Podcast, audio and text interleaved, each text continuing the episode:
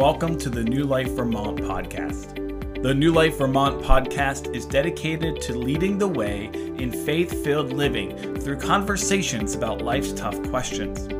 To find every conversation when they are released, subscribe to our Facebook, Instagram, and YouTube channel.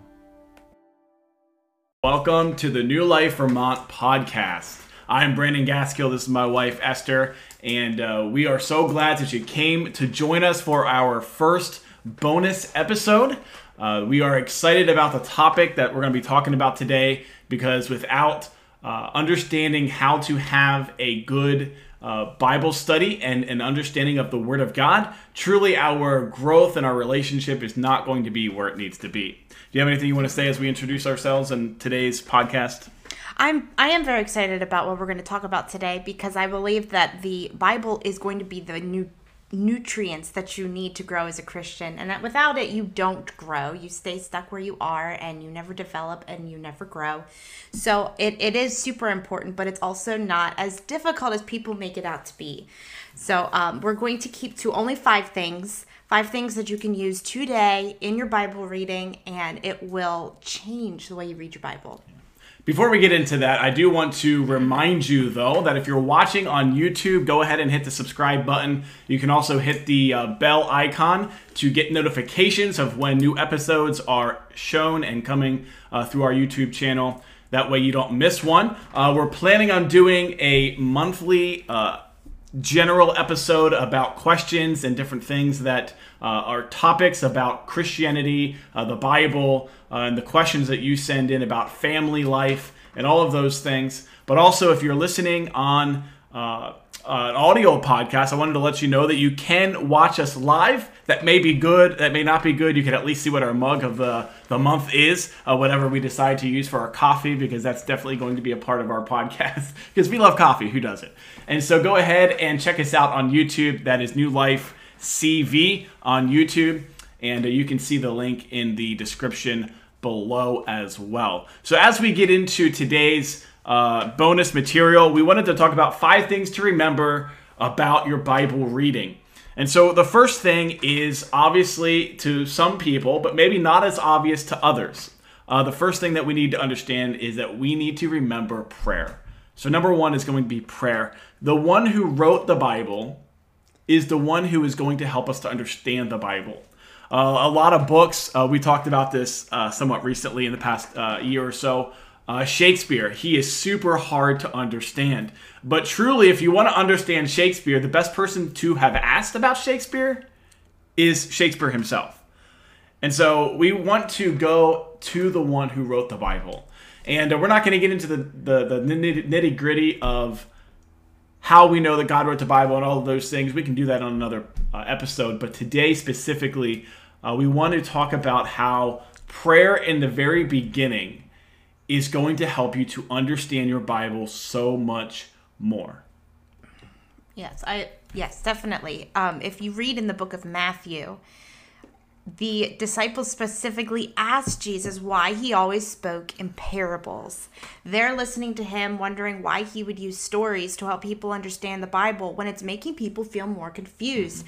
And he says, I specifically use parables because those who actually want to know truth are going to understand it, but those who don't want to know truth are not going to get it.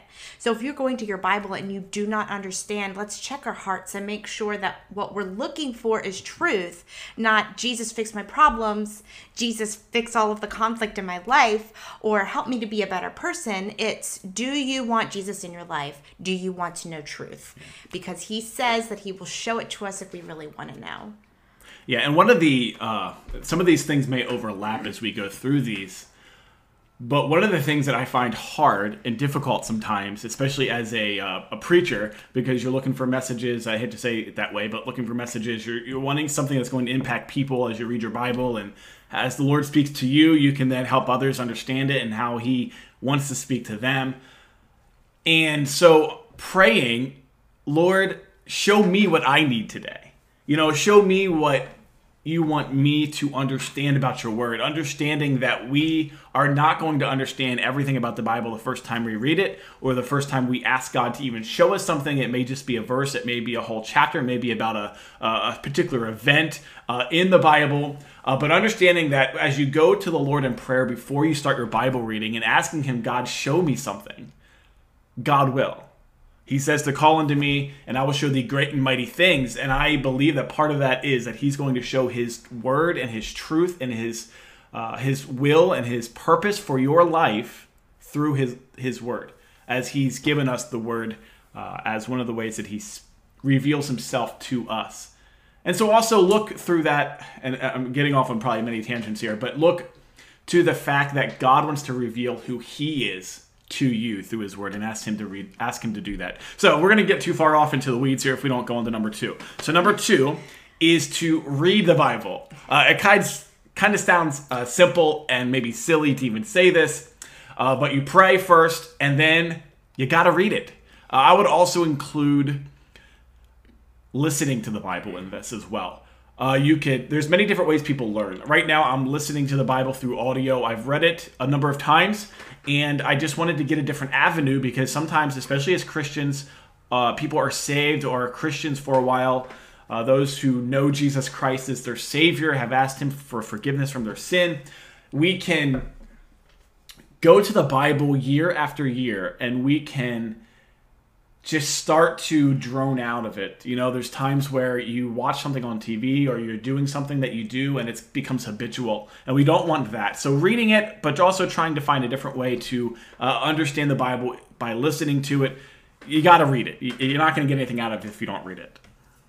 Yes, I would say that a lot of the problem with our Bible reading is that we open up the Bible and don't know where to start. So we read nothing. Mm-hmm. And just start somewhere. Like just pick a book at random. It's not going to hurt you to read the Bible. And there are other ways to read the Bible. Get a Bible reading schedule and mm-hmm. start at the beginning. Get a Bible reading schedule and do it chronologically. Mm-hmm. There are resources online where you just look up how to read your Bible in a year, and you can get a schedule, how to read your Bible in a year chronologically, and you can get a schedule. And those are things that you can do. Or pick a little book in the New Testament that doesn't feel too daunting. I'm not going to tell you to start with Isaiah, though a rich book that it is, it has 66 chapters and can feel overwhelming. I'm never going to get through this. Mm-hmm. But pick a short book in the New Testament that just explains to you, like the book of Ephesians, what did I just accept into my life? You didn't have God, and now he's brought you into the family, and he can help you change who you are on the inside. And so pick something that you feel like you can do and just read it. You're not going to read the wrong book. You might apply it the wrong way, but you cannot read the wrong part of the Bible. And one thing that goes along with that I was thinking about as you said that, I really enjoy reading the Bible chronologically, especially in the Old Testament, because it puts everything in perspective historically and chronologically, how it actually happened. And so the Bible is not split up into chronological. Every book is in a chronological order, but it is in categories like you would find in literature, with history and with poetry and with the letters that were written in the New Testament and even prophetic books. And so it's in a categorical type of way, not a chronological order. And so it really helped me to understand, well, this prophet like Isaiah was preaching during this time, during Israel's history, and no wonder he was saying what he was saying because of how they were acting and how rebellious they were and how they were going against the Lord and all of that. And so it helps you to understand a lot of that, and that is a good help to me as well. Number three, so we started off with prayer. You got to pray. It really, if you don't pray, which unfortunately is something people skip a lot, you're not going to get a whole lot out of the Bible, because the Bible even tells us, God says that the word of God is spiritually discerned. It's not something that the natural man or the unsaved person, the person who does not have the Spirit of God, is going to understand,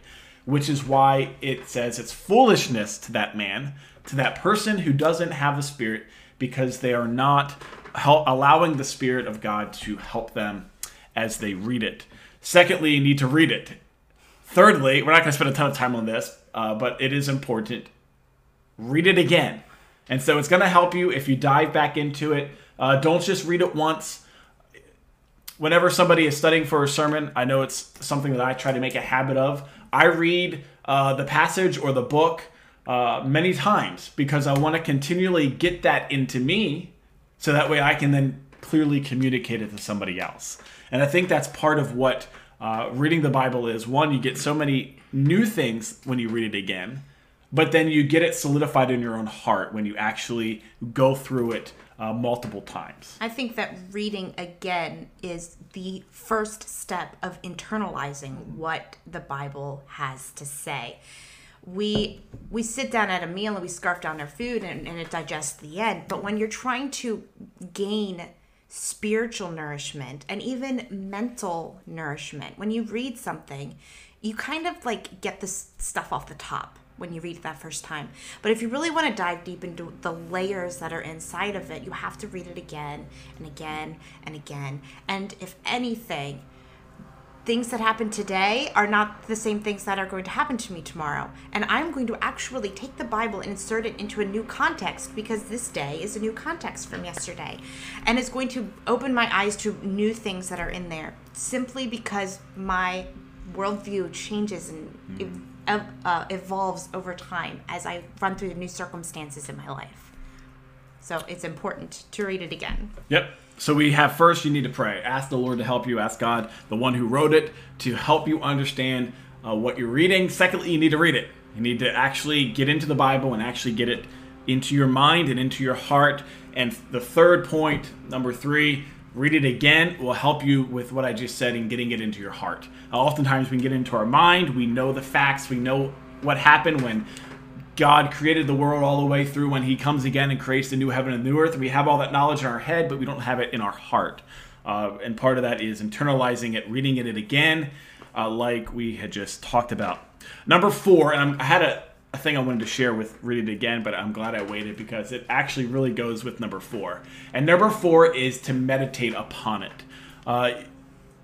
We think about sports, and when you watch a ball game or if you're really into that, you start to think about all the things that could happen, all the things that maybe should have happened, and maybe with the trade deadline just happening as we're recording this this year for the baseball season, all the trades that maybe could have been made, and you're starting to think about it and meditate upon it and chew upon it and think, man, I wish our GM would have gotten this pitcher, or I wish they would have did this. It would have made our team better. And you start to meditate on those things. Maybe that's just me, but I know there's many others who no doubt enjoy baseball and you meditate upon that or another sport.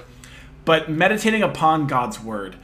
For example, you've maybe have heard it before, but as a cow eats his eats the grass and is grazing in the yard, he chews it, he brings it into his mouth and digests it into his first stomach, and then he brings it back up later on and he starts chewing on it again, as they say, chewing the cud, and he starts to get more nutrients out of it, starts to get more of that life-sustaining ness out of the grass that he needs or whatever he's eating. And that's kind of what we need to do with the Bible. We need to continually bring it back up into our mind, continually think about it no matter where we are, what we're doing. One thing that I like to do, I work bivocationally, and so I clean sometimes at the end of the night. And that's just a good time for me when there's nobody around to ask for help for. I deal with the seafood and meat, and when I'm cleaning things, just start to bring things up to my mind that happened throughout the day. Maybe a verse that I read or heard and that the Lord brought to my mind, and just think upon it and think about how I can use that into my life tomorrow and the next day, and what truth I can gain out of that to maybe even help somebody else as well. Yes. All of those things are good. And I think sometimes people hear this term meditate and wonder, what does that mean practically? How do I do that? In some ways, we need to stop right there and say, let's stop thinking about what I need to do and just let God speak to me. Mm-hmm. But also, you read through the Bible and you find something that speaks to you, you grab a hold of it. Like, isolate it from other things, okay? Understand it in context, but isolate it from other things, write it down, memorize it. You are going to think thoughts throughout the day. You know you're going to. And you know that half of them are going to be things that you wish you had never thought of. Things that are maybe just wrong, but maybe things that are lies that you're believing about yourself and about the world around you. And when you meditate on the Word of God, you are choosing the things you're going to think about and literally deciding for yourself, these are the things I'm going to feed on today. I may not be able to remember the entire 5 chapters I read this morning, but I do know I can remember this one verse. I don't know what it said exactly, but I do know about what it said, and that's what I'm going to think about today. So it's literally choosing the food you're going to eat as you go throughout your day is what meditate is going to look like on a practical level. That's good. And so we said we had 5 things for you. Number 1 is to pray. Number 2 is to read. Number 3, read again. Number 4, meditate. And the last one is to share. I've found a lot of times that when I truly want to understand something, I learn it so that I can share it with others as well. I learn enough about it so that way I'm able to tell somebody else and explain it to them clearly what that particular thing is or means to me and what the Bible is trying to say. And so we need to be able to share it. You have anything you wanted to share with about that? Okay. Well, not just sharing. When you learn something enough to share it with somebody else, it runs through your brain a little differently. Yeah. And you know that it's going to solidify because you've been able to tell somebody else. If you've ever gone through a circumstance of some sort and tried to like explain what just happened to me and I'm stumbling over my words and I can't, well, you had to be there. Well, then we don't really know what happened. Yeah. If you can explain the Bible, if you can explain the one part that meant something to you to somebody else, then you know you got it. It's solid. But not only that, you create that bond with another Christian. And you have built yourself a little bit of community, and that is what Christ has given us the church for that strength between Christians, so that I'm not just learning on my own, that I'm not doing this alone. I'm growing with somebody else, and you help somebody else grow by sharing what you've learned. So it's multifaceted, if I can put it that way. It is. And we're coming down to the end of this bonus episode, and it's a little longer than we probably wanted, but we had 5 things that we needed to talk about, and both of us have things we want to say, and I know I tend to go on sometimes, but there's so much that we want to share with you. And we want to remind you as we close to continue to follow us on our social media platforms, so that way you can get some more of this bonus material as well that we're going to be putting out on our Facebook page, New Life Baptist CV, as well as on our Instagram, which is @NewLifeCV. And we want to continue to encourage you. And if you have any questions about anything that we talked about, or you wanted a little bit more in depth about a specific aspect of this, go ahead and direct message us, whether that's through Facebook or our Instagram, or even our email is newlifebapcv@gmail.com. And so we look forward to seeing you in the next episode, and thank you for joining us. Hope you have a good rest of your day. Welcome to the New Life Vermont podcast. The New Life Vermont podcast is dedicated to leading the way in faith-filled living through conversations about life's tough questions. To find every conversation when they are released, subscribe to our Facebook, Instagram, and YouTube channel.